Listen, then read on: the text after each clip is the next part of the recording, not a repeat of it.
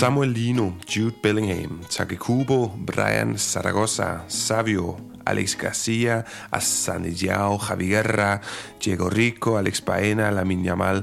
Rækken af åbenbaringer i den her sæsonindledning er lang. Men Jonas, var der egentlig nogen af dem, som imponerede dig særligt her i midtugens europæiske kampe, hvor vi jo havde syv spanske hold i aktion? Øhm, sådan lige af dem, du nævner der, så, øh, så fester man nok mest ved Take Kubo, fordi han endnu en gang øh, formåede at dominere en... Øh, En, en fodboldkamp, i hvert fald i første halvleg, som Real Sociedad spillede i Salzburg, og som, og som de spillede fuldstændig øh, øh, perfekt. Afgjorde tingene i første halvleg, så faldt de lidt i niveau i anden halvleg. Det var, øh, men det synes jeg helt efter bogen, når man er ude på en europæisk udebane, så behøver man ikke at, at forkæle nogen tilskuere mere end højst nødvendigt, fordi øh, man skal bare hjem over med de tre point, og Take Kubo var endnu en gang øh, øh, mesterlig for Real Sociedad. Ja, nu har vi jo hoppet ud af det en medias res. En gennemgang af de spanske hold, som i midtugen jo var i aktion i Europa, og vi starter med Real Sociedad, som du snakker om, og var imponeret over Jonas, der vandt to nul ud mod Salzburg på mål af Oyarzabal og Brais Mendes, og de fortjente jo også, synes jeg, at vinde det første opgør, de spillede i gruppen hjemme mod finalisterne fra Inter Milan. Det er ti år siden, at de har været Champions League sidst. Det er tyve år siden, at de har vundet en kamp i Champions League, var det noget med, fordi sidst de var med, som jeg husker det i hvert fald, så vandt de ikke en eneste kamp i, i gruppen. De er selvfølgelig et mindre stort navn internationalt, et mindre anerkendt navn end mange andre, men det er vanvittigt imponerende, det de præsterer i de her år. Vi har snakket om det i den hjemlige liga, at de har vundet en, et trofæ langt om længe i Copa del Rey for et par sæsoner siden, men de ligger bare solidt og præsterer rigtig godt. Vi behøver ikke snakke om alt det her med Subieta og Ungdomsakademiet og Imanol Alguacil, men jeg synes bare, at vi skal hædre det faktum, at de også går ud og leverer i Europa, for de var jo også imponerende sidste sæson, Jonas, mod blandet Manchester United i, i Europa League. Så øh, bare kom med et par ord mere. Du, du tweetede også noget om sodavand, men det har ikke noget med, det har ikke noget med Real Sociedad. Nej, det var mere modstanderen, som jo er, øh, godt kan lide energidrikke, og øh, godt kan lide at øh, sende spillere til en øh, storbrorklub og sådan noget, som, øh, som Real Sociedad heldigvis er fri for. Øhm, men øh, men det, var, det var simpelthen bare, altså, som du siger, de fik et flot resultat i den første runde, men, men burde faktisk have vundet jo over Inter. Øhm, og, og, øhm, og samtidig så vandt Salzburg jo noget overraskende for mig over Benfica. Benfica, som jeg troede skulle være den, den primære konkurrent øh, til Real Sociedad om den her anden plads, som jeg forventer, de kæmper med bag Inter. Men med den her sejr, synes jeg ligesom, at Real Sociedad bare bringer sig op på omgangshøjde med Inter, og som klar favorit øh, til at gå videre. Og, og jeg forventer, at de henter mindst, øh, mindst tre point øh, mod Benfica, og så har de syv point efter, efter fire kampe, og så kan de afgøre det med en, en hjemmesejr over Salzburg formentlig.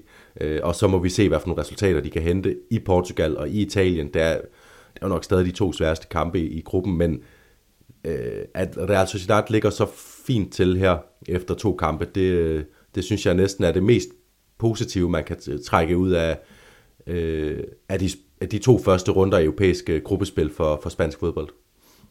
Ja, enig, fordi Sevilla, de var jo heldige, at de spillede to-to mod P S V. Real Madrid havde det her Bellingham-show kørende for sig på udebane mod Napoli. Atletico Madrid, de vandt tre-to over Feyenoord. De er mindre defensivt stærke end tidligere, men de er så til gengæld, synes jeg, mere offensivt stærke, og det kan vi vende tilbage til i rundegennemgang. Porto, de tog hjemme imod F C Barcelona, de tabte nul-et, og det var altså hos F C Barcelona med livet som indsats, men uhyre vigtigt for det videre avancement. Vi skal huske konteksten, de er ikke gået videre fra Champions League-gruppen de sidste to år i streg, og det her, føler jeg, var det sværeste kamp på papiret i gruppen. Men også, vi havde jo også både Villarreal og Betis i aktion i Europa League. Villarreal, der vandt et-nul over Rennes, og Betis to-et over Sparta Prag. Jeg kunne godt lige tænke mig at, at hæfte mig ved en ung skikkelse. Jeg nævnte ham også sammen med Jude Bellingham, Assane Diao. Et par vilde uger for den her ukendte, der netop er fyldt atten år, ukendte offensivspiller. Fyldt atten år i september, for, spiller for Real Betis. Prøv lige at høre de her datoer. enogtyvende september, han får debut for Real Betis, og det gør han i Europa League. En uge senere, der scorer han i sin ligadebut, det er mod Granada. Få dage senere, der scorer han anden kamp i streg, det er mod Valencia i ligaen, og han bliver dermed den yngste spiller til at score i sine første to ligaoptrædener i, i Spanien siden nitten treogtredive. Og så til sidst igen få dage senere, så scorer han så her mod Sparta Prag. Vanvittig præstation, det er altså en mand, vi skal holde øje med. Ja, det er det, og det er jo det, der nogle gange er så vanvittigt, at vi sidder i en sæsonoptakt og siger, at nu ser det spændende nok ud for Real Betis med Luis Enrique og Esabde og Rodri og, øhm, og Jose Perez og Juanmi, de også kan smide ind i det mix der. Og lige pludselig så kommer der bare en og, og stjæler showet og gør, at øh, nogle af de, de andre skal til at kigge sig over skulderen. Og øh, ligesom, øh, ligesom vi har set Lamine Yamal, der får sendt Ansu Fati helt ud af klubben og gør, at Rafinha har skulle steppe ekstremt op for at kunne, kunne være tæt på, øh, på startopstillingen igen. Så det er bare fedt, når der dukker sådan nogle atten-årige navne op øh, ud af det blå. Vi ved jo de, at, vi ved jo selvfølgelig at, af erfaring, at de kommer, men alligevel bliver man overrasket hver gang, når der bare dukker et nyt, øh, nyt navn op og, og smadrer det hele. Absolut. Og dagens udgave af Lyden af Liga kommer til at handle nu blandt andet lidt om Assane Diao, lidt om Bryan Zaragoza, lidt om Samuel Lino og mange andre. Men Jonas, vi bliver også nødt til lige kort og hæfte os ved Jude Bellingham. Og øh, jeg har jo fået at vide, at øh, hans mål mod øh, Napoli, det skete i en upresset situation, relativt kluntet og øh, generelt også øh, relativt ordinært mål. Hvad har du at sige til hans præstation mod Napoli? Jamen, at, at det er bare en fortsættelse af det, han er kommet ind med i Real Madrid, og man bliver ikke længere overrasket. Det kommer vi også til at, at snakke om, når vi går ned igennem rundegennemgangen af den her runde ti, runde ni i La Liga, at øhm, det er ikke længere overraskende, at han dukker op, og, og at han så også er, er en kølig afslutter. Det er, det er bare, det er sådan, vi har lært ham at kende nu, så øh, han skal... Øh, Det, det, det er sådan, at vi i La Liga kommer til at behandle ham, hvor måske i, i Bundesligaen og for England har de snakket om ham på en anden måde, men, men vi snakker om ham som en, øh, en tier-falsk nier, der dukker op i feltet, og, øh, og det, øh, det skal vi bare vende os til, tror jeg. Men kan du svinge dig op på et andet adjektiv end sådan øh, langsom? En langsom? Ja. Øh, ja, højtflyvende. Fornemt. Jamen øh, med ordet højt flyvende rungende i vores øh, podcaststudie, så synes jeg, at vi skal hoppe på en breaker og på den anden side af den begynde at øh, gå ned i detaljen, dykke ned i øh, runde ni af La Liga-sæsonen. Inden vi går til runde ni, Jonas, så lige et par, et par korte bemærkninger. For det første må jeg undskylde, at, at babylarmen gik i podcasten i ja. sidste uge. Jeg glemte lige at få, at få redigeret det ud. Sådan er det, når man optager søndag aften, og jeg i øvrigt var dødtræt efter en, en lang rejse. Men nu hedder det mandag formiddag, jeg er oplagt, du er oplagt, og der er ikke nogen babyalarmer at sende det. Øhm, og den anden ting, jeg vil sige, det er, at nogen måske undrer sig over, at vi har snakket om, at der vil komme en spørgsmål og svar episode i onsdags, men det valgte vi at rykke øh, til senere. Kan du ikke øh, fortælle os bevæggrundene, Jonas? Jo, dels fordi øh, vi lige blev overrasket over kalender, øh, hvordan kalenderen udfoldede sig, at der kommer en landskampspause nu, hvor det er oplagt at lave lidt, øh, lidt ekstra indhold, og, og derudover så blev jeg også lige øh, hyret ind med kort varsel som øh, vært for en, øh, en live podcast i forbindelse med en teaterforestilling her i, i Odense, som gjorde, at øh, jeg lige pludselig skulle bruge noget tid på at forberede mig til det, så, så vil vi hellere lave det i øh, senere i den her uge, hvor vi begge to har tid til at kigge godt og grundigt på spørgsmålene og være, øh, og være forberedte til at svare, øh, svare så godt som muligt på spørgsmålene. Det betyder jo også, at øh, alle vores gode donatorer på tier stadigvæk kan nå at sende spørgsmål, vi, øh, vi kan svare på i udsendelsen, og at folk, som ikke er blevet donatorer endnu, kan nå at blive det og sende spørgsmål. Så øh, det åbner nogle muligheder. Ja, jeg vil godt lige gøre det her helt simpelt, fordi jeg fornemmer en, en form for, øhm, hvad kan man kalde det, øh, tvivl eller forvirring omkring det her. Altså, det er jo sådan, at vi kommer til at udgive nogle podcasts, som er øh, voldsomt, for ikke at sige hundrede procent inspireret af de spørgsmål, vi modtager fra donatorer på tier punktum d k. Så hvis man vil have besvaret til spørgsmål, så skal man altså øh, være donerende derinde i vores podcast. Og det kan man gøre for symbolske beløb eller lidt større beløb, alt efter hvad man synes, man har plads til i budgettet og hvad vi fortjener. Men øh, jer, der skriver spørgsmål privat til os og vores, øh, vores podcastprofiler på de sociale medier, altså i, som udgangspunkt øh, er der ikke tid eller ressourcer til at få dem besvaret, hvis ikke man er donator. Og så kan det være, at folk sidder lidt forvirret over, jamen, øh, hvor udgiver de her podcast? Jamen, de kommer frit tilgængeligt. Alle kan høre alt, hvad vi udgiver på den her normale tjeneste, hvor du sidder og lytter med nu på alle podcasttjenester, kan man høre det hele. Men vil man have mulighed for at, at influere, altså indflydelse på episoderne ved at stille spørgsmål, ved at komme med inputs, hvad ved jeg, jamen så er det altså gennem tier punktum d k. Og Jonas, du har en lille, en lille guldråd. Kan vi ikke løfte sløret for den? En lille guldråd på tier punktum d k. Jeg tror, vi mangler et par donatorer for at nå op og, og indløse den her guldråd, men du har lige fortalt mig om den, og jeg glæder mig voldsomt meget. Jo, jeg har nemlig lavet en aftale med Lyngby Boldklub om at tage over lige og besøge dem efter en, en træning. Og hvorfor skal en La Liga-podcast så gøre det? Jo, det er jo fordi, at de har hentet Marc Muniesa ind øh, til deres Superliga-hold. Marc Muniesa, som fik øh, fire kampe øh, under Guardiolas Barcelona-hold, sad på bænken i en af Champions League-finalerne, og har spillet for Girona for et par år siden. Så, øh, så jeg vil prøve at høre ham dels om, hvordan det er at øh, være et talent, der kommer op igennem øh, La Masia, kommer ind omkring førsteholdet, øh, hvad får man med øh, der, og hvad oplevede han med det her Guardiola-Barcelona-hold. Øh, Og øh, så vil jeg spørge om lidt ind til det her Girona, som vi ser nu, øh, ligger nummer to i La Liga, og han var en del af, af Girona øh, sidst, de var øh, La Liga-hold, øh, men hvor vi også stadigvæk så nogle af de her øh, ting i deres spil, som de også er gode til nu. Øh, som masser af spændende emner at snakke med den gode Mark om. Og tager du dem på katalansk eller spansk? Jeg har taget, jeg, jeg tager dem simpelthen på engelsk for lytternes skyld, øh, så, øh, så alle kan være med. Og han har jo haft en periode i Stoke i Premier League, så han... Øh, Så han skulle være øh, øh, køndig engelsktalende. Øh, så slipper jeg for at øh, overdoppe øh, det spanske interview. Fornemt. Men, øh, men husk lige lidt bom dia og bienvenut og gracias og, og hvad det ellers er. Jeg tænker lige, at jeg vil ham til at lave en sådan lille øh, øh, velkommen til lyden af La Liga øh, på katalansk. Det lyder fornemt. I den her podcast, i det her program, der omfavner vi alle regionale særegne ting og sager i Spanien. Vi elsker det hele, så længe det ikke bliver for radikaliseret eller ekstremistisk. Kan, kan vi definere det på den måde? Øh, ja, ja, så længe man kan rumme andre øh, sprog og kultur.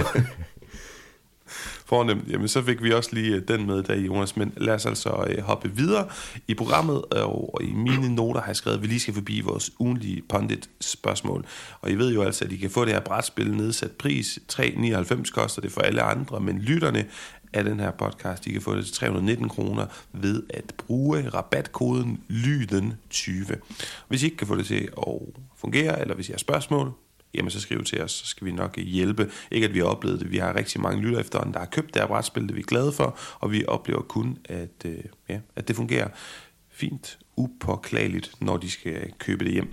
Jonas, jeg sagde jo sidste gang til dig, jeg kan ikke engang huske, hvis tur det er, men nu har jeg altså hævet et kort frem, for jeg er nysgerrig på dine historiske vidner. Jeg sagde jo til dig sidste gang, at du kunne vælge mellem og øh, blive quizzet i øh, Villarreals semifinale startelver for to tusind og seks, og Valencias finale startelver for to tusind og ja, to tusind. På kortet står faktisk tyve tyve, men det er ikke rigtigt, desværre. Øhm, Valencia, de taber tre nul i den her finale mod Real Madrid. elleve startende spillere. Lad os prøve at se, øh, hvor mange du kan. Den er svær, vil jeg sige. Jeg er ikke sikker på, at jeg kunne have meget mere end en rigtig, men øh, lad os høre, hvordan det går. Ja, den er også tricky, fordi man er jo farvet af, at de var så gode årene efter, men det er jo ikke alle dem, der var årene efter. Jeg tror for eksempel ikke, Aymar var med i den her finale. Lad mig stoppe dig allerede, Jonas, og så sige, jeg kan huske, at du har fortalt mig i hvert fald fire til fem af de her navne, har du nævnt for mig før, så jeg ved, du kender dem. Men lad os, lad os se. Det er ikke for at lægge pres på, men lad os se, om, om ikke det jeg går. Jeg prøver at starte med uh, Santiago Cañizares. Det er korrekt. Så siger jeg også, at uh, Gaizka Mendieta er med i den her finale. Det er han også i en startopstilling, som umiddelbart ligner en diamant, altså fire fire to diamant, og der ligger Gaizka Mendieta som højre central midtbanespiller. Så tror jeg, vi har øh, Jocelyn Angloma. Ah, var det flot. Og som højre bak ligger han her. Stor øh, franskmand. Og, øh, og så tror jeg også, jeg kan venstre bakken øh, en italiener, Amadeo Carboni. Ja, der vil du nok lægge mærke til, at jeg bliver stille. Ja, det gør jeg. Venstrebakken her, han hedder Gerardo. Ah, okay. Så, øh, så var Carboni, han var sikkert karantæneramt eller noget, så vidt jeg husker. Pas, men øh, kan vi ikke lige hurtigt, kan du ikke lige prøve at drysse om dig med et par navne mere? Og er Gerard Lopez med? Ja. Og øh, det er Rufete. Øh, jeg, ved du hvad, jeg, jeg kommer med den, fordi... Øh, Mista. Lige prøv at se. Det, det er Javier Fariñas, som, ah. er, som er sekser på det hold. Det er ham, man leder efter på kortet. Men den hedder Santiago Canizares, Jocelyn Angloma, Miroslav Dukic, Mauricio Pellegrino og Gerardo på venstre bak. Og så altså om sekser Javier Fariñas, Gaisca Mendieta, Kili González og Gerard som tier. Og så Miguel Ángel Angulo og Claudio López. Stærke, stærke navne, men øh, der var lige... Jeg tror altså, Carboni, han var i klubben på det tidspunkt, men, øh, men har ikke lige snedet sig ind i opstillingen der. Det ærger mig lidt. Skal vi ikke bede Søren om at rette, fordi han ved helt sikkert, at det her kunne blive vækket klokken fire om morgenen og, og citere alle de her ting og komme med alle nuancerne. Så hvis altså der er noget, vi har misset, eller Pondit har misset, eller Jonas har misset, så, så hører vi meget gerne fra Søren. Men lad os hoppe videre, Jonas. Lad os hoppe videre til en kort gennemgang af resultaterne, vi fik fra runde ni fredag aften. Athletic Club mod Almeria. Athletic Club vandt tre nul, og jeg synes altså, det var rigtig dejligt at se Oscar de Marcos, Jude Bellingham. De har fået en renaissance hos baskerne, de var, og de er fortsat afgørende, og det er altså dejligt at se. Lørdag fik vi Cádiz mod Girona. Girona vandt et nul på udebane, og der stod Girona på absolut alt i det her opgør. Cádiz, de har ikke vundet i de seneste fem kampe. Vi fik også Real Madrid mod Osasuna, fire nul til Real Madrid. Partidazo af dem, de er kommet fremragende tilbage efter det her derby-nederlag med fire sejre i streg på det seneste. Mallorca Valencia, den blev et et, og Sevilla Rayo blev to to. Og ja, hvad skete der så? Jamen, så skete der øh, det, at Mendilibar, han blev fyret. Det vender vi selvfølgelig lige om lidt øh, i programmet. Søndag, der fik vi Villarreal mod Las Palmas to et til øboerne, som var gæster. Og Las Palmas, de havde vundet to af de seneste tre kampe øh, inden øh, den her kamp, så nu havde den altså tre ud af fire. Det er virkelig flot for oprykkerne. Vi fik også Atlético Madrid mod Real Sociedad to et til Atlético Madrid, og Alavés Betis et et. Og ved du hvad, Jonas? Alavés, de ligger nummer syv på expected goals-tabellen, eller expected points. Så skal man følge og tro på de her statistikeksperter, så burde det her jo normaliseres over tid, og så bør det altså hedde sig, at Alavés, de slet ikke er i problemer i forbindelse med at skulle overleve den her kategori, selvom det alt andet rationale jo siger noget andet. Til sidst Celta Getafe to to, og Getafe er altså gang i en sæson med et mildest talt svingende ståsted, sådan rent ideologisk, fordi de tager afstand fra Alfonso Pérez dumme udtalelser om kvindefodbold. De har reduceret stadionnavnet, så det bare hedder Coliseum nu, men de har også Mason Greenwood rendende som spiller, som målscorer, spiller ham ud som en stor stjerne på de sociale medier. Det er, det er lidt skørt. Og til sidst Granada Barcelona to to, en kamp vi selvfølgelig vinder rigtig meget.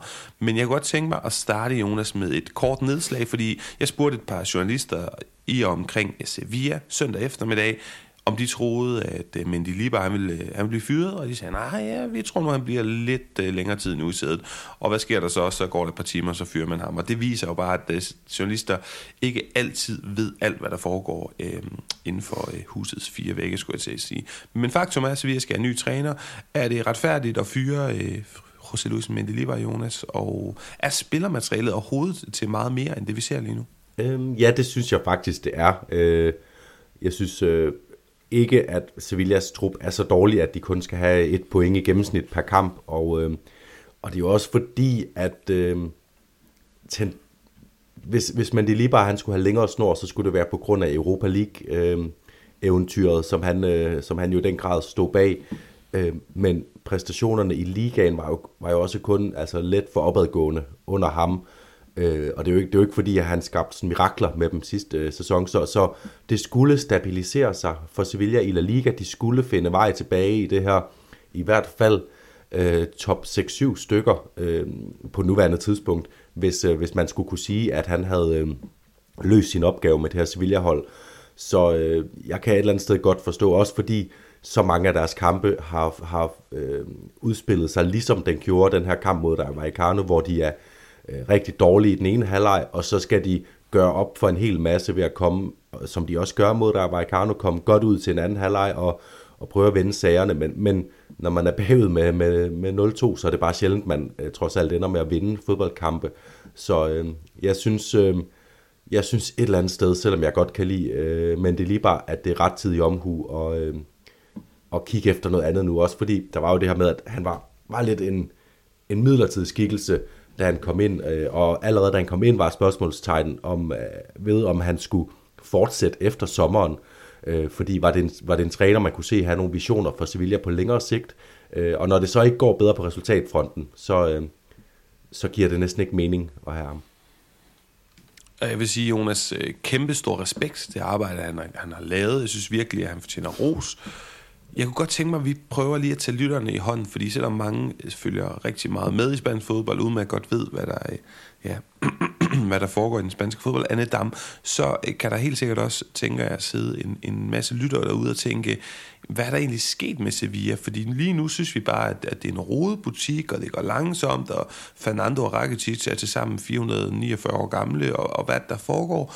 Men lad os lige prøve at tage dem i hånden, og jeg kan jo starte, og så kunne jeg rigtig godt tænke mig, at du supplerer mig rigtig meget, for jeg vil gøre det kort, men vi havde tre, hvis ikke fire, det var i hvert fald tre sæsoner i streg, hvor Sevilla klokkeklart var det fjerde bedste hold i Spanien, og det lyder, øh, hvad hedder det, degraderende, det var ikke ment sådan, det var med afstand det fjerde bedste hold, ned til alle de andre. Man snakkede om de andre seksten hold der ligger, fordi Sevilla hang på med Atlético Madrid, øh, Real Madrid og Barcelona.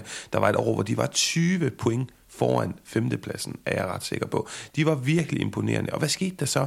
Så var der et par, et par momenter i løbet af et par sæsoner omkring, øh, blandt andet den ligatitel Ancelotti vinder enogtyve toogtyve sæson, hvor de pointmæssigt er oppe og er tæt på at have snor i Real Madrid, hvor man vælger at tage nogle sats i strategien. Man sælger ikke ud af de talenter, som ellers er en stor del af en strategi. Man køber dyrt ind, man beholder sine bedste spillere, selvom det er mod strategien, fordi man ønskede at, jamen, at give det et skud og se, at man kunne, kunne vinde noget større end Europa League.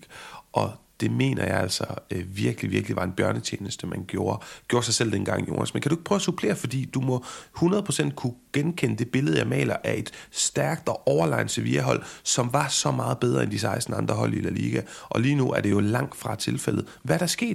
Det er jo bare et par år siden. Jo, men det er netop det der med, at de, de, de stoppede lige pludselig med at være... Øh Øh, være de dygtigste på transfermarkedet, fordi det hører, det hører med, at øh, det, som har, det, som gjorde Sevilla til et af, et af tiernes bedste klubhold i Europa, øh, vil jeg også øh, sige, at de var, og, øh, og de sidste par år også øh, et, et seriøst tophold i, i Spanien, det var, at de var lidt mere snu end alle andre på transfermarkedet, at de, de hentede, øh, og, og jo personificeret ved, ved Monchi, øh, tidligere sportsdirektør, den skaldede Monchi, Øh, som, øh, som var god til at hente øh, dels nogle, øh, nogle unge, ubeskrevne blade i, øh, i fransk fodbold, for eksempel øh, nævner Jules Koundé, øh, Clément Lenglet, øh, øh, masser, masser af andre, både til, til angrebet og, og forsvaret, øh, som man hentede der og gjorde til øh, verdensprofiler, især Jules Koundé selvfølgelig. Øh, og, øh, og så også en gang imellem hente nogle spillere, som var gået lidt i stå i karrieren, men hvor man kunne se, hvis de her får lidt tillid og måske lidt, øh, lidt sol og varme og øh, øh, et lækkert øh, hus med udsigt over Sevilla, så kan det være, at de plomstrer lidt op igen. Øh, Samir Nasri for nogle år siden øh, var jo lige pludselig en fornøjelse at se i Sevilla. Eber Banega havde sin bedste år lige pludselig i karrieren i Sevilla. Øh, og det har de ligesom stoppet med, som du siger, så, så satsede de måske lidt mere på at beholde nogle spillere lige pludselig, og så blev de spillere lige pludselig bare gamle, mens de var i Sevilla, i stedet for, at man hele tiden øh, fornyede sig lidt på, de, øh, på nøglepositionerne. Øhm, og, og, og så endte det også bare med, at, at det hobede sig op. Altså, i den her sommer, der sad man jo og kiggede på en Sevilla-trup, hvor man tænkte, gud, jamen altså, øh, Os, Osmane Idrissi, øh, alle mulige spillere i den der kategori, som, som, øh, som bare var overflødige, og, og det har øh, krødet billedet lidt, og det har øh, tydeligvis også... Øh, Øhm, bremsede dem lidt i deres ageren på transfermarkedet, at de har skulle ordne så mange ting øh, på udfronten, øh, at, at det har været svært for dem at agere både høj kvalitet og, og hurtigt nok øh, på indfronten. Så, så det er jo, der er jo stadigvæk nogle nye spillere, der ikke rigtig har spillet ind og sådan noget. Nu scorede Djibril Saou, den her spiller, jeg har store forventninger til, et godt mål, og jeg synes, der er ved at danne faktisk konturerne af et, at, øh, et godt, øh, godt Sevilla-hold med Ramos og Bardet i forsvaret, og den her nye Juanlu, øh, nej, ja, Juanlu hedder en højre bak, som ser rigtig spændende ud, øhm, og, øhm, og, og, og der er ved at danne sig konturerne af noget, men otte point i otte kampe, det er jo bare for dårligt for et hold som Sevilla, som vi havde lært at kende som øh, fast top fire hold, og i løbet af de her sæsoner, hvor de lå i top fire, jo også ofte øh, helt deroppe, hvor man lige kortvarigt hver sæson snakker om, okay, er det nu? er det nu, de kan tage, tage mesterskabet, og så faldt de som regel sammen, men, men alligevel, det var deroppe, vi snakkede om dem, og, og så er, så er den nuværende tilstand bare øh, skidt.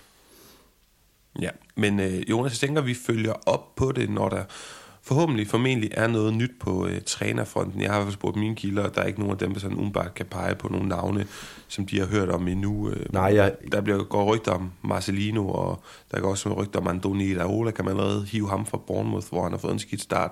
En, det bliver spændende at følge, men jeg tænker bare, at vi tager den senere på ugen, når vi optager vores spørgsmål og, øh, og svar special. Skal vi ikke gøre jo. det? Og jeg hæfter mig nemlig også ved, at der er nogle, der er nogle navne i overskrifterne, men øh, så den overskrift, jeg læser i hvert fald, det er, at det navn, der er allervarmest, det, det ved man ikke, hvem er. Det kan journalisterne ikke opstøve, hvem det er, Sevilla er, er allervarmest på, så øh, det må vi vente og snakke, øh, snakke om.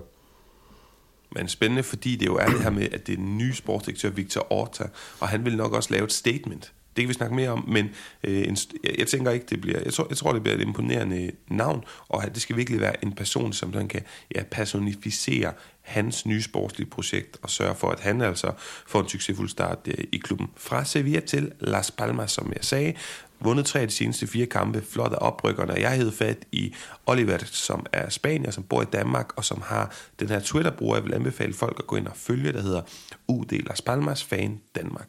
Han skriver primært på engelsk, skriver et flot engelsk, han øh, øh, snakker også, øh, forsøger at snakke dansk, så det kan man også prøve ham med, og ellers jo altså på spansk. Og jeg har spurgt ham, hvad, hvad foregår der på den positive måde for Las Palmas? Han har sagt, jamen øh, der er gode fornemmelser, good vibrations i klubben for tiden.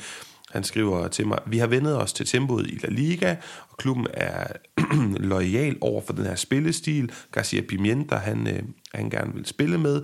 Boldbesiddelse, højt pres, når man mister den, og det kommer altså faktisk mest til udtryk defensivt, hvor man har et godt forsvar i år. Man har sidste år i Segunda været det bedste defensive hold, og holdet er bare sådan en defensiv enhed, en blok, hvor kantspillerne hjælper deres backs helt ned i eget felt, uden brok.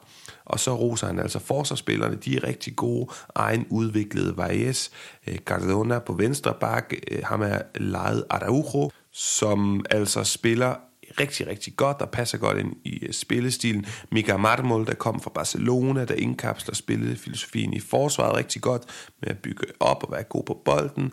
Coco og Alex Suarez, de skal så kæmpe om den sidste forsvarsplads, de gør det begge to også godt. Coco med et fremragende mål i runden, som jeg vender tilbage til senere. Og så er det altså bare længe siden, man har haft så stor tiltro til Las Palmas på øerne. Altså holdet og spillestilen og træneren, alting passer bare sammen. Ledelsen er opbakkende konstant omkring det her hold. Man tror hundrede procent på overlevelse i La Liga. Det gør alle Las Palmas fans. Så Jonas, hvor imponerende er det, at de har tre sejre i de seneste fire kampe, og at de jo er meget bedre, de, de er vel meget bedre fra start end Alavés og Granada? Ja, i hvert fald nu, når vi sidder nu, men, men de startede jo lidt langsommere, måske i virkeligheden, og, og det er faktisk det, som allermest tjener til deres ro, synes jeg netop, det som, som han også er inde på med, at, at de har holdt fast i deres måde at gøre tingene på. Det har, været, det har ikke været tilstrækkeligt i starten, fordi at deres spil var for langsomt i, i forhold til det tempo, man skal bruge i La Liga til at åbne modstandere op med, med den her type fodbold, som de spiller. Men, men så har de stille og roligt bygget sig ind i det, og, og ligesom gjort det med, med, ved at være tro mod deres eget koncept. Og lige pludselig så, er, så har man vendet sig til tempoet, og det er, det er en meget forbilledlig måde for en, en oprykker, synes jeg, at komme i gang med en, med en sæson på, øh, når man, især når man, øh, man har sådan lidt et øh, doktrinært øh, forhold til, hvordan man gerne vil spille fodbold. Øh, og så vil jeg også netop også gerne rose det her med, de, de, de vil jo gerne spille nok den her fire tre tre, øh, men netop kanterne, som kan gå ned og arbejde så, så hårdt, som de har gjort, det gør, at, at det kan hedde sådan lidt fire fem en-agtigt, når de har, har brug for at agere lidt mere som en oprykker, end, øh, end de egentlig gerne vil. Og det kan bare sådan en glidende bevægelse gå tilbage til den her fire tre tre, og lige pludselig så er det måske det her Las Palmas, vi er blevet lovet, fordi vi er også blevet lovet noget fra, fra Las Palmas, øh, efter de er kommet op. Lige pludselig så er det måske det, vi får mere og mere at se, og så, øh, så skal man begynde rigtig at feste øjnene ved Las Palmas kampe, fordi så kan det blive, øh, så kan det blive rigtig sjovt. Og nu har de fået bygget, øh, bygget den her bund af point på, som de kan bruge til at, øh, at bygge endnu mere på spillet. Så jeg vil begynde at holde øje med dem, og det har også med, at de har nogle skader lige for tiden. øh, En af dem, jeg glædede mig til at se, det var ham her, den unge Alberto Molero, øh, spansk ulandsholdsspiller, som slet ikke har været i aktion endnu, så vidt jeg ved. Han er i hvert fald skadet indtil til sidst i oktober, øh, så der kan komme endnu flere øh, sjove ting fra, fra Las Palmas. Ja, jamen, øh, dem skal man holde øje med, og man skal også holde øje med Atletico Madrid, for de spiller rigtig godt, og de klarer sig godt, og de får scoret nogle mål, og det er bare generelt underholdende at se dem. Vi har rost flere, der spiller. Samuel Lino skal også roses for det mål, han scorer i den her runde. Saul, som har flest oplæg i, i hele La Liga med fem styks, er også fuldstændig genfødt. Der er mange ting at rose, men jeg vil faktisk indlede Atletico Madrid-snakken med et spørgsmål, et input fra en af vores donatorer, Jonas. Det er Atletico-fan Steffen Skindbjerg, som spørger. Han skriver: hej Paolo, jeg håber, at I ved næste afsnit vil tale om hands-situationerne i Atletico Madrid mod Real Sociedad. Hvis jeg var Real Sociedad-fan, så var jeg nok utilfreds med den første kendelse, men vi har jo også brokket os noget over, hvor lidt hands der skal til i Spanien. Og det er jo, ja, det, det, det, jeg synes også, det er svært at, at finde hoved og hale i. Jeg tror ikke, der er nogen, måske der er jo, men jeg tror ikke, der er nogen, der kan balancere perfekt i det, fordi det er også håbløst, at de skal ud og kigge på den her situation med Morata. Heldigvis blev den ikke dømt. Griezmanns skud. Åh, jeg ved ikke. Altså, jeg tænker, at det skud, hvor Griezmann han får straffespark, det, altså, det skud, han, han fyrer afsted, det går vel i mål, hvis ikke Carlos Fernandes ja. tager hænderne i brug. Så jeg ved ikke, kan du gøre os klogere på de her hands? Øh, ja, det er, det er svært, og, og jeg, er, jeg er jo også sådan lidt holdningsdrevet på det, at jeg synes... Øh, Jeg, jeg synes jo grundlæggende, at forsvarsspillerne er ansvarlige for, hvor de placerer deres hænder. Så jeg tror, jeg, jeg er lidt mere hård ved forsvarsspillerne, end mange egentlig nok ønsker, fordi øh, jeg, jeg fornemmer især en frustration over, at de har sådan lidt tilfældige situationer, hvor en, en bold rammer en hånd, at, at, at det er folk træt af, at det skal give så ultimativ en straf, som, øh, som straffespark er. Jeg synes lige præcis den med, med, med øh, det Carlos Fernandes, øh, som i øvrigt mener, lagde op til øh, Oyarzabals mål, før han, han ender med at, at begå det her straffespark. Jeg synes ikke, der kan være diskussion, eftersom især det, du siger, det er også øh, det, jeg ser, at, at Griezmanns skud, det er på vej i mål, og hans arm er i en stærkt, stærkt unaturlig position, og stopper den klokkeklart. Så jeg, jeg synes ikke, der kan være nogen diskussion, at det her, det er det, hands-reglerne er til for. Øh, fodbold spiller man med, med, med fødderne, og, øh, og her bliver det spillet med hånden, og får stor indflydelse med en, med en hånd. Så selvom det kan virke uretfærdigt, fordi han, han ser jo knap nok, hvad der sker, den gode Carlos Fernandes, så placerer han sin hånd der, hvor, øh, hvor bolden er på vej i mål, og så er der, så er der straffespark.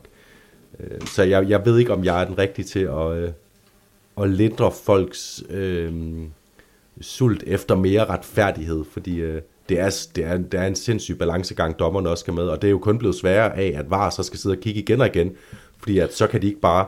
Øh, øh, dukke sig øh, bag det her med, at om det var in, min intuition sagde mig, at han øh, rakte hånden ud. Nej, nu har de mulighed for at analysere, og så bliver det nærmest et sådan et etisk spørgsmål, øh, som man kan sidde og vente og dreje. Jeg synes, øh, jeg synes du gør et godt forsøg. Lad os øh, snakke videre om Atletico Madrid, fordi det her hold har gennemgået en form for transformation, hvis du spørger mig. Defensivt er de ikke så pålidelige som før, de lukker flere mål ind. Offensivt til gengæld, så virker de, synes jeg, mere potente. Griezmann, Morata, de virker begge to farlige hver gang. Og så er der mange øvrige offensive brækker, de kan, de kan sådan supplere med, og der kan komme ind og byde sig til med mål, med oplæg. Samuel Lino, der virkelig, virkelig har slået sig fast. Og vi skal bare huske med Samuel Lino, at da man henter ham sidste sommer, toogtyve, lejer mod til, eller til Valencia, undskyld, der var... På statistikkerne, på de underliggende parametre, var Samuel Lino blandt de tre, fire allerfarligste offensivspillere i hele La Liga. Mest, øh, hvad hedder det, differential, hvad hedder sådan noget, ham der var mest øh, med til at lave, øh, ja, ja. afgørende og gøre en forskel. Øhm, og det kunne være, at det ikke udmyndtede sig, fordi Valencia ikke var så godt et hold, eller han ikke selv var så effektiv, hvad ved jeg, men han var virkelig, virkelig uhyggeligt dygtig, i hvert fald statistisk set, og det har han så taget ud. Og i stedet for at spille venstrekant, så spiller han så venstre vingeback nu, og det har taget ham noget tid, men nu gør han det virkelig fremragende. Men Jonas, lidt generelt om det her hold, ser du også den her forvandling fra et mere pålideligt offensivt, eller defensivt hold, var det jo tidligere, til nu et mere offensivt? Ja, og, øh, og jeg synes blandt andet, man kan kigge på valget af wingbacks til, til den her kamp, at det er Nahuel Molina til højre, og Samu, Samu Lino til venstre, og det, det betyder, at det at det er spillere, der har... Nahuel Molina er selvfølgelig også forsvarsspillere af natur, men øh, spillere, der har deres forsvar fremad i banen, så der er et hold, der er indstillet på at, at være lidt mere åbne øh, bagtil. Jeg tror også, øh, at vi skal huske, jeg tror ikke, det er Simeones intention at være mere åbne bagtil. Jeg, jeg, synes, jeg tror heller ikke, han har fundet helt sin konstellation nede i det her tremandsforsvar. Nu prøvede han med Azpilicueta dernede, hvilket jeg synes er en rigtig god idé, at han skal ligge på højre side af det her tremandsforsvar i stedet for... Øh, på højre wingback, så jeg tror, hvis man får Jimenez tilbage, og så har Hermoso til venstre, så tror jeg, at man har det, som Simeone skal finde ind til, for at det bliver mere stabilt dernede, men, men det er øh, en Simeone, der er mere, blevet mere ops på, at det kræver, øh, det, kræver, øh, det kræver mere offensiv slagkraft at vinde i nutidens fodbold. Altså øh, bare for i forhold til for øh, de her ti, seks, syv, otte, ni, ti år siden, hvor at han lykkedes med det her fire fire to og øh, bastante øh, spillen til nul og, øh, og frustrerer modstanderne. Der er sket meget i fodboldverdenen, og især når man ser i Champions League på den allerøverste hylde, så er det som regel dem, der scorer flest mål, der når længst i turneringerne. Real Madrid, Manchester City øh, de sidste par år. Så, øh, så det er ret tidig øh, omhu. Måske endda lidt for sent, han er kommet i gang med det, men skønt at se, at, at der bare er så mange spillere, og Øh, og så er det jo en, nu scorer de to mål i den her kamp og skaber fint med ting. Samuel Lino scorer, og i, i mandags øh, der var det Angel Correa, der øh, løb rundt derop og, øh, og skabte problemer. Så der er så mange spillere fra Atlético Madrid, der kan komme ind og ud af, af holdet og, og skabe øh, de her situationer. øh, Nu har man også øh, en konstellation med, med Koke og Rodrigo de Paul og Marcos Llorente, som ligner måske den foretrukne. Øh, så kan man sætte Saul ind. Man har øh, Thomas Lemar, spillere, som kan skabe noget offensivt. Der er så mange spillere i Atletico Madrids trup, både på wingbacksene, midtbanepositionerne og helt op foran selvfølgelig, at, øh, at de, må, de må kunne holde fast i at være et hold, der scorer mange mål øh, langt hen i sæsonen. Ja, jamen, øh, jeg, er, jeg er meget enig, og det er selvfølgelig...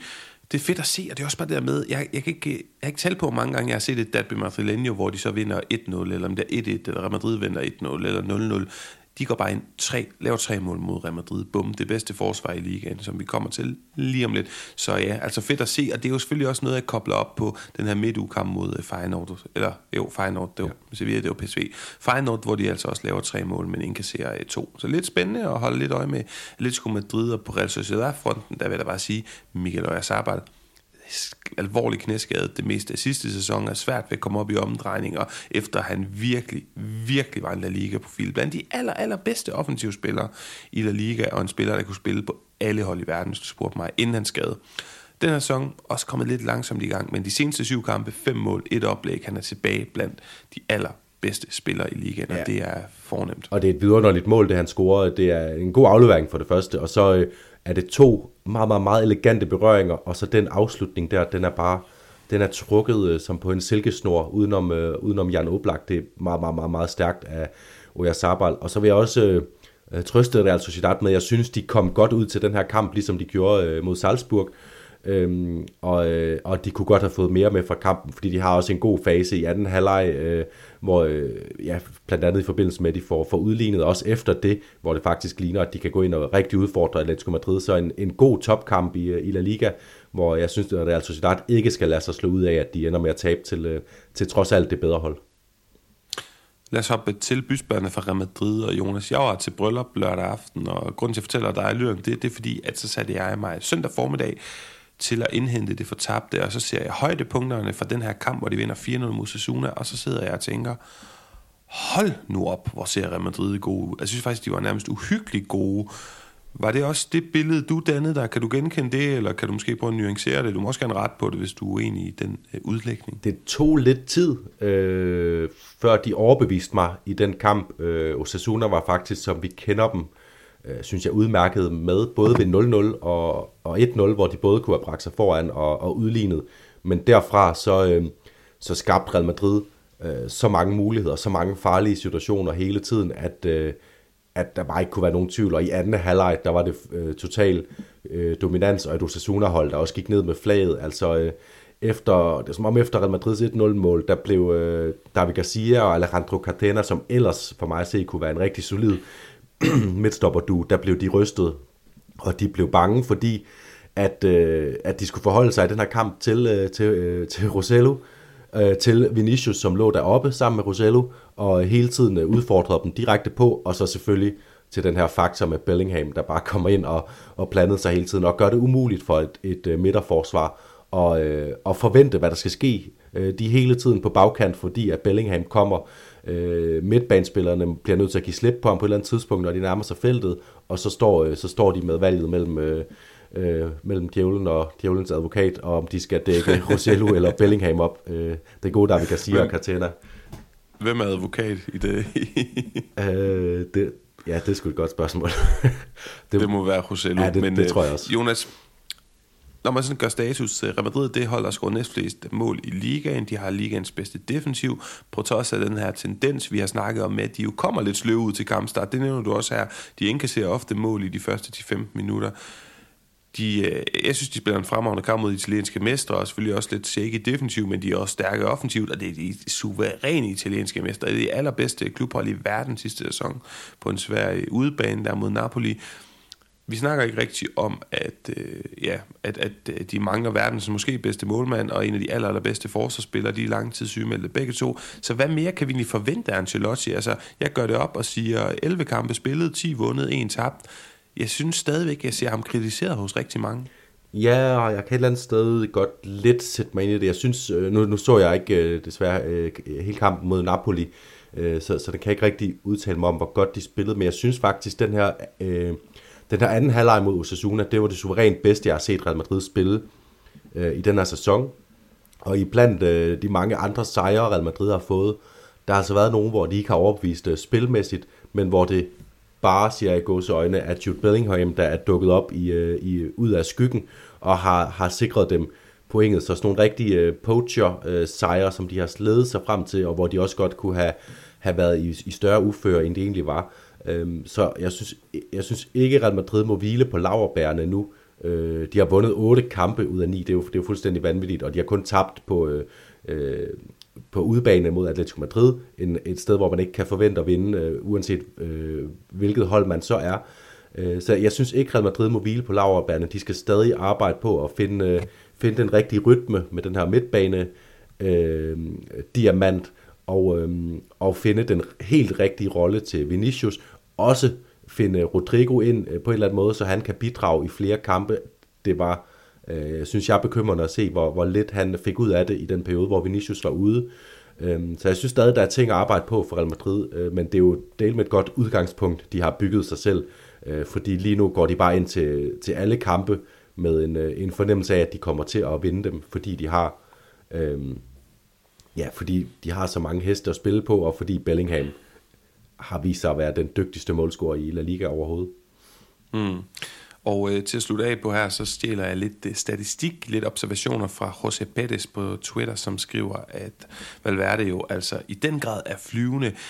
De berømte underliggende parametre for ham den her sæson, de viser, at han har dobbelt så mange aktioner, der fører til et skud, som han havde sidste sæson, og han har dobbelt så mange afleveringer og drev med bolden frem imod modstanderens felt i forhold til sidste sæson. Og det er altså i forhold til en sidste sæson, hvor han jo i store perioder var fuldstændig ustoppelig, var fuldstændig ekstremt forløst offensivt, så meget spændende for ham. Men Jonas, fra en flyvende til tider blond, jeg mener da, han har haft farvet håret blond i en periode. Ja, Federico Valverde, så lad os, det var i hvert fald min søgte bro, hoppe over til en flyvende og blond Bryan Zaragoza, som har forsøgt alt, hvad han kunne, og gøre livet rigtig surt for F C Barcelona. Han bragte Granada foran to nul på to hurtige kontrastød, og Barcelona, de fik kæmpet sig tilbage i kampen, og de fuldførte jo det her flotte remontada med en sjov Felix hovedstødscoring i overtiden, som jeg forudsagde. Ja.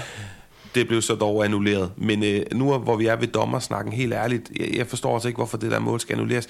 Jeg, jeg tror bare ikke, jeg er enig i de her vurderinger af, hvornår en spiller i offside har indflydelse på spillet, og hvornår de ikke har det.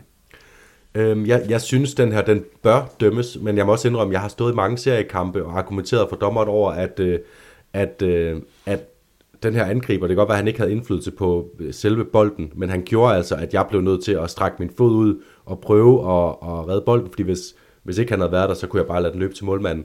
Så jeg synes også, det, det, det er helt klart en gråzone, det her, fordi Ferran Torres ikke har en direkte indflydelse, men måske gør, at øh, Ferreira inde i målet, han skal, skal gøre et lille udfald øh, i, i forventning om, at der kan komme et hovedstødsskud, øh, eller hovedstødsafslutning fra, fra midten af målet, og i stedet for ender det med en hovedstødsafslutning et andet sted fra. Så på den måde synes jeg, det, det, det er en gråzone, og jeg sad egentlig med en fornemmelse af, at det var okay. Øhm.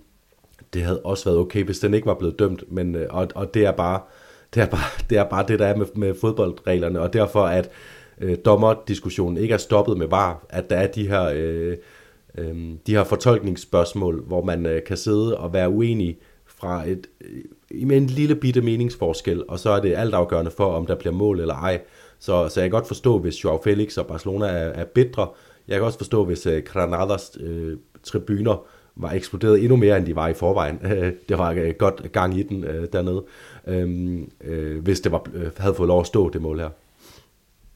Ja, jamen, øh, ja, jeg ved ikke, jeg synes, det, det er træls med de gråzoner her. Jonas, lad os lige starte med Granada, fordi Paco Lopez i Granada, det er der god underholdning indtil videre, er det ikke det? Altså, genkender du nogle træk fra ham øh, i forhold til det her Granada-hold, vi måske tidligere har set i Levante? Ja, det gør jeg, selvom det er, sådan, det er lidt anderledes øh, sat op med, øh, med de her fem to tre, som det jo nærmest er, men netop det faktum, at det er fem to tre i stedet for fem tre to, det gør, at, øh, at de har de her øh, kantspillere, øh, Bryan Zaragoza og øh, u, øh, u, Usuni, eller Uyuni, Usuni. Ja, Myrtu Usuni. Ikke Uyuni-ørkenen herovre i, øh, i Sydamerika. Usuni, øh, som, som bare hele tiden er øh, ivrig, hurtig, farlig, øh, og, øh, og hele tiden udfordrer øh, modstanderens øh, bagkæde i omstillingerne, ligesom vi så José Luis Morales, El Comandante gør for Levante, og Jorge Di Frutos øh, sammen med ham også, øhm, og Lucas Boyes, som jo hele tiden er en, øh, en, et forstyrrende element for et forsvar, så det kan jeg genkende det her med, at det er et, et hold, der er øh, super hissig i omstillingsspillet.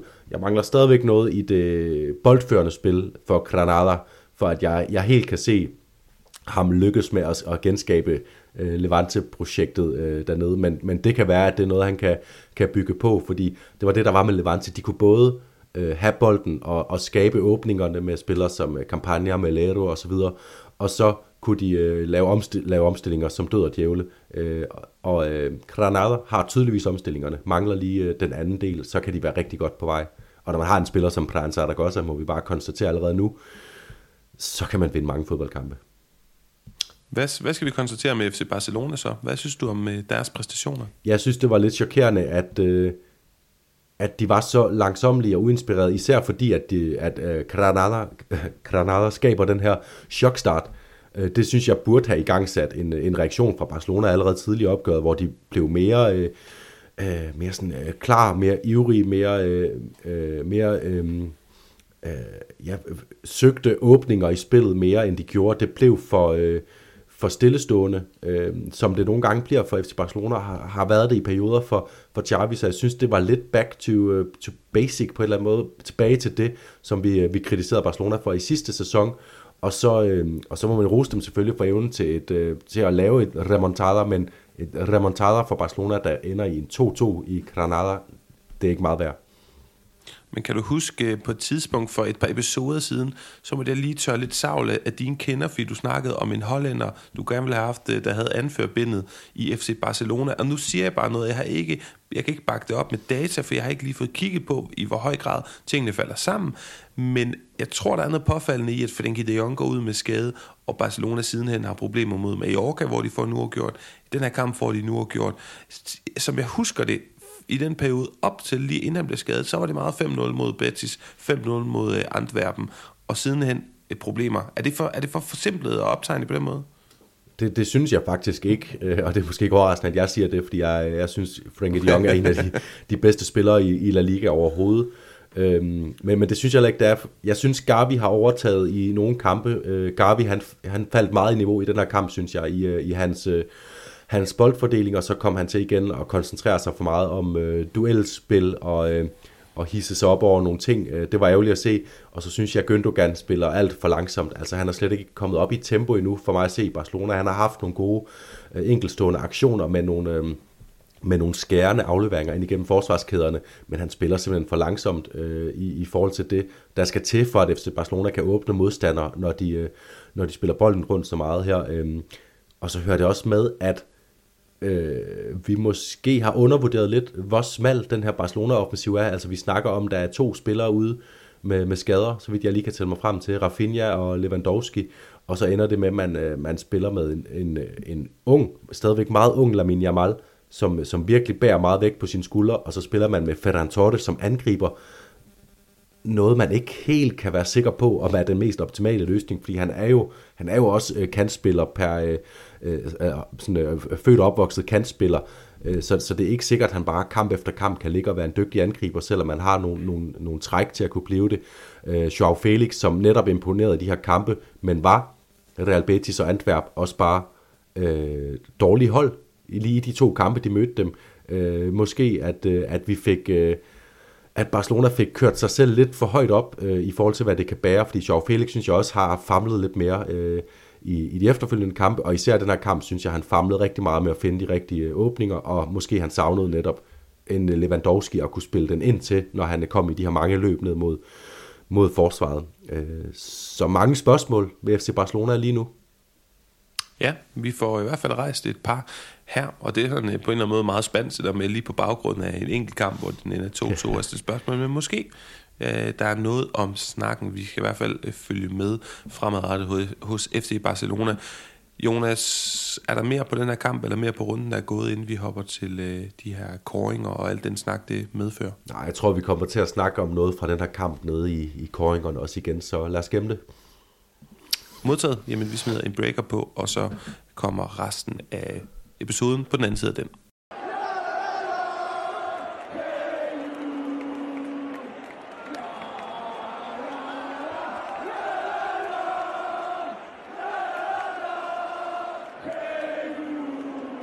Jonas, det er lidt interessant timing, at vi først skal have snakket om det her med kåringer, og hvis vi er i tvivl eller uenige, så kan du jo eventuelt få lov at gennemtrumfe det i jævnfør din præstation i Pundit, som vi har tradition for.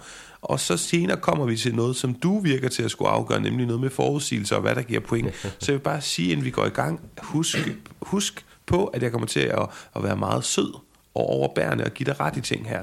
Så jeg har nævnt et par det Diasos, jeg har nævnt Saul Kokos vanvittige frisparkscoring, og øh, så synes jeg, at Vinicius har to flotte detaljer, hvor han ligner henholdsvis Ronaldo Nazario i sin øh, måde at drible udenom, øh, hvad hedder det, Sergio Herrera i Osasuna-buret, og så også den her situation, hvor han tager bolden kælen ned og laver en stikning i hullet, som også ender med en scoring.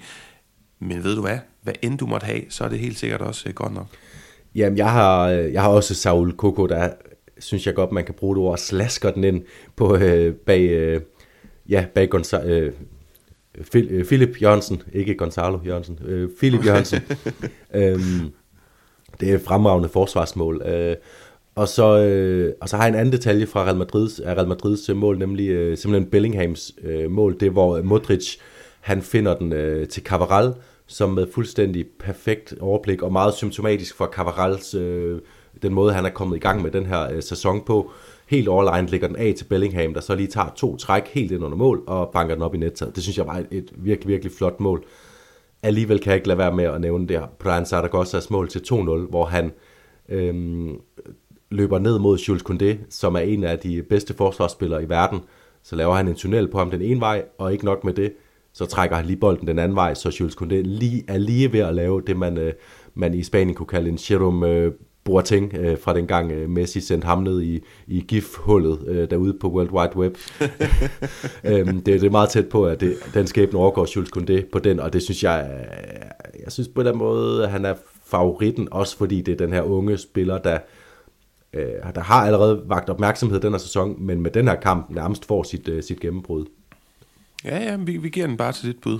Ej, det er en joke. Jeg synes også, det er et rigtig godt bud, og jeg, og jeg kan godt, øh, jeg kan godt, øh, jeg kan godt øh, gå med til den. Jeg skal lige høre, sagde du Gonzalo Jørgensen ved Philip Jørgensen? Det gjorde jeg nemlig, en gammel Atlético Madrid ungdomsspiller. Ja, præcis. Det er godt nok en forfejnsmækker. Det var jo den her øh, person, der havde et danske rødder. Jeg har prøvet at hive fat i ham, jeg vil egentlig gerne prøve at interviewe ham, men øh, har haft det svært ved det. Jeg tror også, han har droppet fodbolden, og han kunne absolut ikke snakke dansk, men øh, han hed Gonzalo Jørgensen. Og var han muligvis også udtaget til en ungdomslandshold? Ja, jeg tror, der, der var et eller andet der, øh, men han nåede ikke så højt op i, i fodboldpyramiden, og aldrig i nærheden af Atléticos øh, første hold i hvert fald. Nej, ikke, ikke at spille, men han, jeg mener, han har været oppe og træne på første holdet et par gange. Det er også... Øh, det, er, det, det, det er lidt øh, at, at tidsspring, Jonas. Lad os hoppe til El Jugón de la Jornada. Jeg har skrevet Alex Garcia, imponeret meget for Girona, øh, Bryan Zaragoza naturligvis. Så jeg har faktisk en lang række fra Real Madrid, Vinicius, Bellingham, Valverde. Jeg synes, det har været lidt svært at, at vælge her. Ja, jeg synes, hvis, øh, hvis man skal gå tilbage i Bellingham-sporet, som vi var de første to runder i år, hvor vi gav om dem, så har vi holdt sådan en lille pause, måske også fordi vi ikke gider at sidde og kåre den samme spiller uge efter uge, øh, så skulle det være den her kamp, fordi jeg synes, han, det, var, øh, det, var, det var en imponerende kamp af ham, og nogle gode mål, han får, får scoret. Øh, så synes jeg, det er svært at komme ud om Bryan Zaragozas øh, præstation. Så jeg tror, det, det er imellem de to, jeg ligger og, og vakler, selvom jeg også øh, synes, øh, Alex Garcia igen og igen imponerer med den her øh, spilfordelerrolle, han har fået. Og så også et godt mål, han får scoret. Øh, det ene lige mål i deres øh, i Gironas sejr, øh, den her runde. Men Bellingham, eller Bryan, er lidt der, vi, vi ligger, synes jeg. Øh, jeg er lidt i tvivl, hvem det skal være. Jeg synes, vi går med i den her podcast om Bryan Zaragoza, og det gør vi også, fordi, eller det kan vi gøre, fordi at jeg har sådan lidt mere overordnet pointe om noget med de mindre hold lidt senere. Så øh, hvis du er klar på det, synes jeg, vi skal ind til Bryan. Ja, så lover vi næste gang Bellingham igen scorer to mål i samme kamp, så skal der en virkelig stor præstation af en anden spiller til, for han ikke, øh, for han ikke får vores scoring der. Ja, det var det selvfølgelig også her. Nå, Jonas, videre til, og nu kan du godt uh, sætte, læne dig tilbage, for nu kommer der lidt af et uh, rant, fordi min kromand, min negative historie i den her uge, det går til uh, pressens medvirken til, at de spanske fodboldfans uh, kan være træls at høre på, og debatten er usaglig, træls, skænger, you name it, fordi uh, i ugen, der gik, der var Superdeport derude med en fuldstændig latterlig forside, hvor de kalder Vinicius for Pinocchio, fordi han kommer med nogle udtalelser til retten i forbindelse med den her racisme-sag på Mestalla. For det første tager de ordene lidt ud af kontekst, og han siger, at han hører mange på Mestalla råbe abe efter ham, og de siger, jamen han sagde, at alle på Mestalla, nærmest stadionet i sig selv, altså betongen råbte mono, og så videre, og så videre. Og den her avis, den er i forvejen så skinger og højt råbende, det tror jeg også, du muligvis har fundet ud af, fordi du boede i byen og nok har læst den, og den påvirker desværre alt for mange mennesker. Den har indflydelse på alt for mange mennesker. Jeg forstår ikke, hvorfor den ikke formår at distancere sig rent kommunikativt. Altså, de kunne, de kunne skrive noget, de kunne behandle sagen, formidle den med. Jamen, uanset hvad Vinicius han mener og siger i retten, så bevidnede vi alle den dag nogle ubehagelige racistiske tilråb, og de mennesker, de har intet at gøre med Valencia. Det er ikke Valencia-fans. De kan ikke repræsentere verdens, en af verdens fineste klubber med de mest loyale, opbakkende fans. Og det skal der ikke være plads til på Mestalla. I øvrigt, der har alle spillere vores ubetingede opbakning i forbindelse med xenofobi og fremmedgørelse af racisme osv. Vi har selv oplevet det hos Mukhtar Diakabi. Vi ved, hvad det handler om. Altså, det kunne man som avis, i øvrigt og som institution, Valencia har også været dårlig, synes jeg, til at håndtere den her sag, øh, gå ud med noget af det, og så kunne man sådan til sidst sætte... sige, vi sætter vores lid til, at det juridiske system i Spanien fungerer, punktum. Øhm, ja, og, og, og lidt i forlængelse af det, så er der jo også Be- Bellingham, som er elsket alle i de her dage, undtagen alle dem, der hader Real Madrid, som selvfølgelig også er halvdelen af F C, eller ja, det er også F C Barcelona, men halvdelen af Spanien, og det er også fair nok, fordi han har en, for eksempel har han en forfærdelig tackling mod Correa, alt for voldsom til rødt kort, jeg forstår ikke, hvorfor han ikke bliver dømt.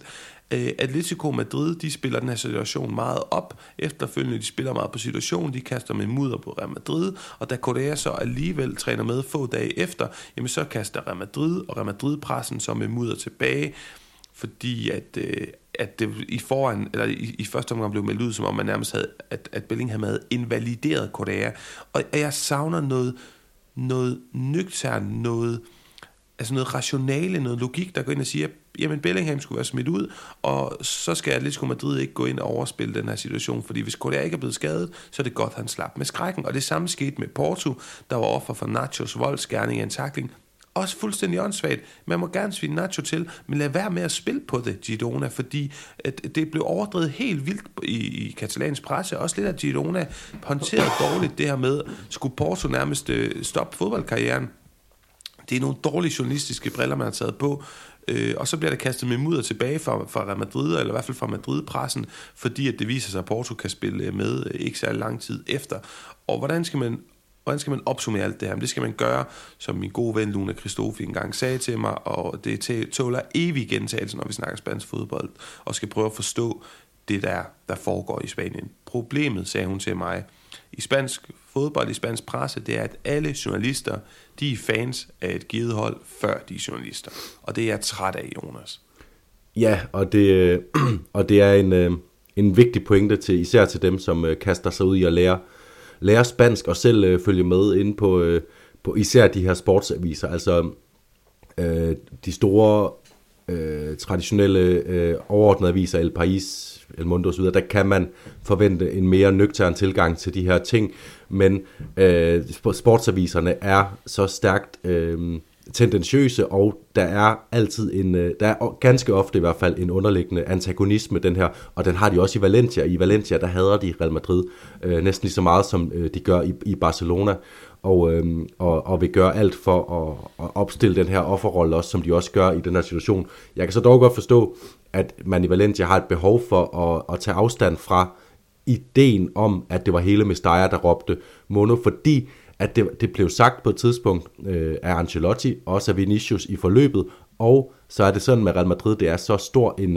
en, en institution på både i Spanien nationalt og på verdensplan, at uanset hvor mange gange det så bliver trukket tilbage af Ancelotti eller Vinicius, så er den sandhed derude, og så er det sandheden om Valencia. Så jeg kan godt forstå, at man føler sig, øh, man føler sig lidt kvæst. Den der forside med Pinocchio, langt over stregen, elendigt, øh, og øh, ja, jeg er meget enig. Dæk nu tingene lidt mere nøgtern. Der må gerne være den her kant af, af kærlighed til den, den lokale klub. Øh, det, det, kan vi også, det kender vi også hjemmefra. Altså Fyns Stiftstidende dækker også O B øh, med en underliggende øh, parameter, der hedder, at de gerne vil have O B til at, at, at vinde så mange fodboldkampe som muligt. Alligevel så bliver det balanceret på en måde, så der er plads til, til nuancer og kritik, og det ikke bliver A G F af nogen, nogen lorte hele tiden, eller et eller andet, øh, som det nogle gange kan blive i... Øh, i Spanien. Så dejligt rant, som jeg kun kan stå bag, og så gør jeg bare lige min Koeman øh, rigtig kort, inden jeg lige slår min Kempes sammen til en både Koeman og, og, og Kempes. Øhm, det er Valencia. Vi bliver Valencia.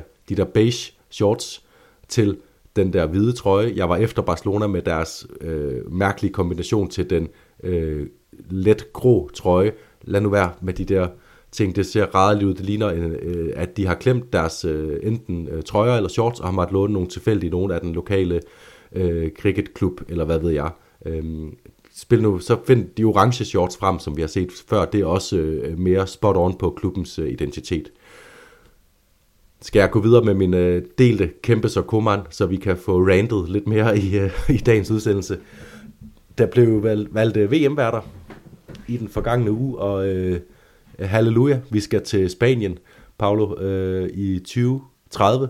Vi skal også til Marokko. Det synes jeg er super fedt. Altså to nabolande på to forskellige kontinenter. Jeg, jeg synes, det er, det, er, det er sådan en dejlig, smuk tanke, at de skal holde det sammen. Så skal vi holde nu fast. Også en tur til Sydamerika, til Paraguay, til Uruguay og til Argentina, hvor at man skal fejre hundrede-året for det, den første V M-slutrunde, som blev afholdt netop i den her Rio de la Plata-zone med de tre lande, øhm, for at starte V M-slutrunden. Det vil sige, så er Sydamerika, øh, så har Sydamerika fået en værtsrolle, Europa har fået en værtsrolle, og Afrika har fået en værtsrolle. Hvad er der så tilbage? Der er øh, Nordamerika, som, øh, som skal have det i tyve seksogtyve. De er også ude af billedet. Så er der Oceanien, som kunne være redningsplanken, Australien og New Zealand, men værtskabet kommer til at gå til Saudi-Arabien i tyve fireogtredive, og den her manøvre, som kunne være så smuk øh, med at, at dele det ud, fejre hundrede-års jubilæet, give det til Spanien øh, og Marokko, til Europa og Afrika i et fælles øh, værtskab, øh, bryde barrierer, bryde grænser, det bliver bare til en manøvre fra FIFAs side for at sikre sig, at endnu et korrupt og hovedrigt olieregime får V M-slutrunden, og øh, som jeg også har set nogen påpege, hvis Katar var en øh, propagandafest, så, øh, så hold min øl, mens vi ser Saudi-Arabien udfolde sig de næste øh, elleve år frem mod tyve fireogtredive. Det bliver, øh, det bliver et vanvittigt show og, og bevidende, og kommer til for mit vedkommende at dæmpe begejstring for V M, som for mig er det absolutte udtryk for den barnlige begejstring ved fodbolden, og det det første sted, man, jeg som barn også kiggede hen for at se øh, fodboldens øh, magnetiske tiltrækningskraft. Øh, og det er så ærgerligt, at den her Spanien, øh, at Spanien får tildelt V M, at det skal overskygges af alt det andet, FIFA render og laver igen. Ja, jeg kan kun være enig. Du glemte Portugal, men det, så er det, ja, gud, det, det der skal vi også, er det der skal vi også til. Men øh, vi glæder os til at dække det live on location om, øh, om syv år. Og så må jeg bare sige, supplerer dermed, jeg forstår ikke, hvorfor at der er noget som helst goodwill tilbage i UEFA eller FIFA, for den sags skyld. Altså, hvad har de gjort for, for at gøre sig fortjent? Helt ærligt, og jeg mener det dybt søgt, Jeg tror, at hvis Florentino Pérez og Joan Laporte, da de fik lov at, at lave det her, altså prøve at organisere det, det, jeg er ikke sikker på, at de vil gøre det dårligere. De kunne da få Peter Lim ind som konsulent. Og når, nu er jeg i gang med Sheik-konsulenter, så tror jeg også, Josep Bartomeu, måske den gode gamle Ramon Calderón, hvis nogen kan huske ham, jamen ind, ind og prøve at organisere en fuldstændig shitshow af en V M-slutrunde. Jeg tvivler på, at det vil være dårligere end det, vi, vi, har, vi er vidne til her. Jeg forstår ikke, hvorfor nogle folk har noget kærligt til overs for FIFA og UEFA længere. Det er længe siden, at de har opbrugt min ja, tålmodighed. Og jeg forstår ikke, altså hvis I sidder derude, så prøv lige at spørge jer selv, hvad har de egentlig gjort for at fortjene noget som helst positivt? Jeg synes, de er i gang med at ødelægge sporten. Nå, du har hånden op. Ja, jeg vil bare sige, at øh, jeg tror ikke, der vil komme mindre Saudi-Arabien af, hvis øh, Jean Laporte og Florentino Pérez øh, kom i spidsen for noget, desværre. Men mit konstruktive for- forslag, det ville selvfølgelig være at holde hele V M tyve tredive i Sydamerika, og så drop Europa. Vi har ikke brug for at blive set mere. Altså, vi kan godt vente, øh, vi kan godt vente fire år mere med at holde endnu en, en slutrunde, og så give det til Spanien, Marokko og Portugal i tyve fireogtredive. Det havde været mit konstruktive forslag, så vi kunne fejre hundrede års jubilæet det rigtige sted, og så holde en smuk øh, pan-kontinental øh, slutrunde i, i tyve fireogtredive.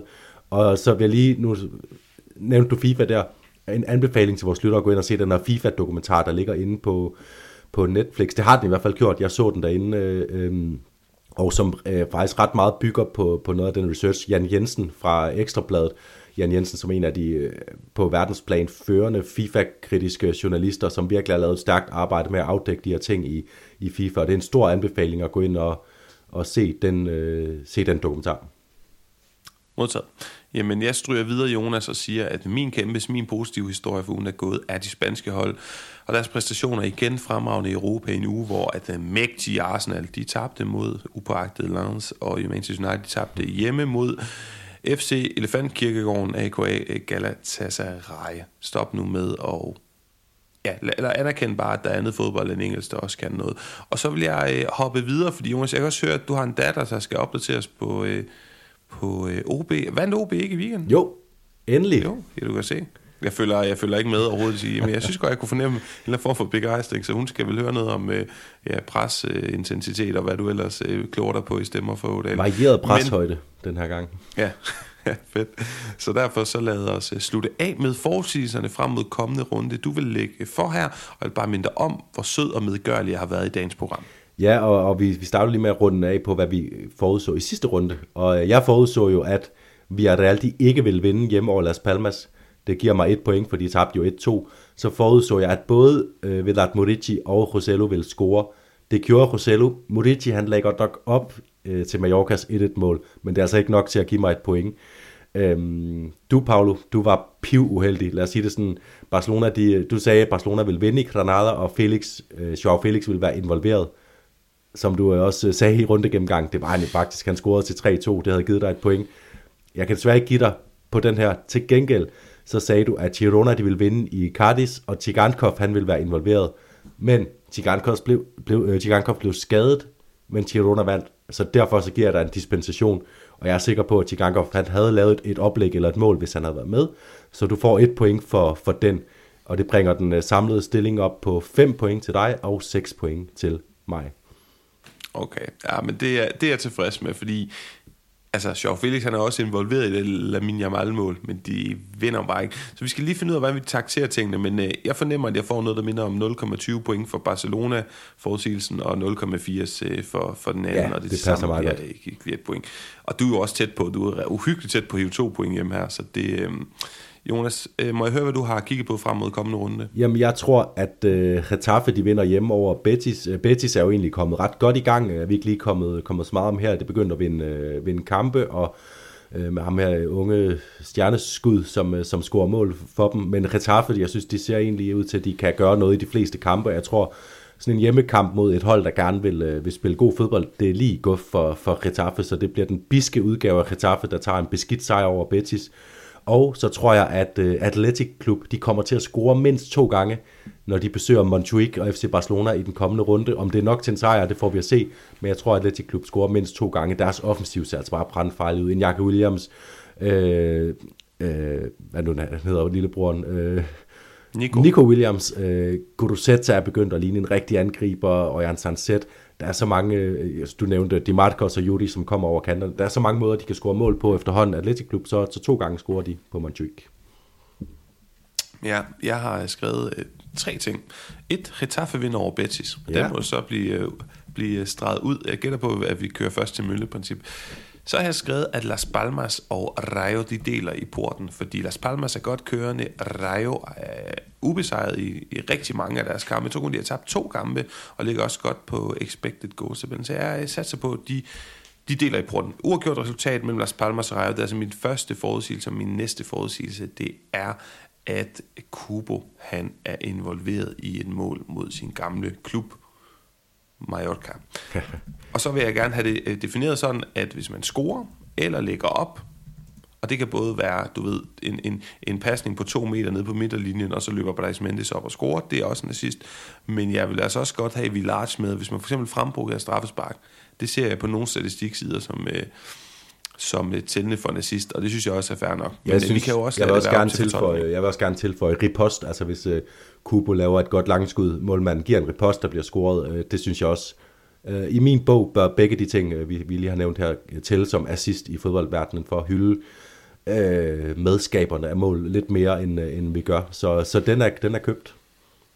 Forne. Og så, Jamen, øh, så lukker vi den her podcast, hvis ikke Getafe vinder hjemme over Betis, når nu vi begge to øh, har, har gældet. Det er alligevel våget, men øh, vi vurderer begge to, at det, det går Getafe godt, og således kom vi omkring øh, det hele for runde ni i dag, Jonas. Øh, lidt mere veloplagt fra min side. Jeg var ikke træt efter en lang rejse, og desuden så øh, er det formiddag og ikke sen aften. Jeg mener ikke, der er kommet babyalarmer i mikrofonen, måske lidt for din datter, men hun savner altså lige at blive opdateret på det O B der. Så det må du straks slå mig, du går ind og, og fortæller hende lidt om. Og fortæller hende lidt om Marc Muniesa, som jeg godt nok troede havde spillet mere end fire kampe for F C Barcelona, men han har trods alt stået rigtig meget på træningsbanen med Lionel Messi, Xavi, Iniesta og alle de store, og altså Guardiola. Så det glæder vi os også til at høre rigtig meget om, når vi lige har fået en, en, en god håndfuld donatorer mere, så, så udgiver vi den. Du skal selvfølgelig lige overlave interviewet først, og så det jeg vil sige, det er, jeg vil sige tak fordi jeg lyttede med, jeg vil sige tak til alle jer, som jo primært statistisk set er Real Madrid-fans, Barcelona-fans,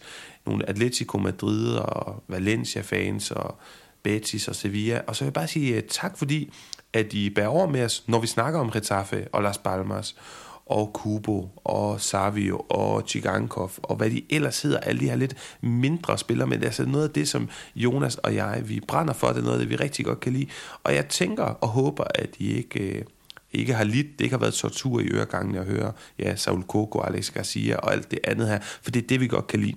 Så øh, der er altid lidt om de store hold, men der er altid også meget om de mindre hold, fordi det er noget af det, som vi synes gør det sjovt at følge spansk fodbold. Vi er altså tilbage øh, i slutningen af den her uge med en episode, hvor vi svarer på spørgsmål fra, fra donatorer inde på tia punktum d k. Gå derind for at komme tættere på, at øh, vi får det interview med Marc Muniesa fra Jonas, og også for at stille spørgsmål til den episode, som altså bliver en form for, øh, hvad kan du kalde det? Øh, skal vi sige en, måde, en god måde at gå på efterårsferie på? Er det fair at kalde det, Jonas? Lad os, lad os kalde det det, og så svarer vi øh, fyldestgørende på alle de spørgsmål, vi får ind. Ja, men vi har fået et par gode spørgsmål. Hvis jeg bare lige kort skal tease for dem, så er det blandt andet noget med, at vi skal vurdere, hvem har været La Ligas allerstørste profil fra år to tusind og frem, udover Messi og Ronaldo. Vi skal snakke om det her, jeg tror også jeg teasede for det sidste, Nachos vanvittige røde kort, mange andre ting. Det glæder mig rigtig meget til. Vi skal også anbefale en fodboldtur til nogle brødre, der skal til Spanien og se lidt godt fodbold. Så meget mere om det senere på ugen, men for nu altså tak fordi I lyttede med, og vi lyttes ved.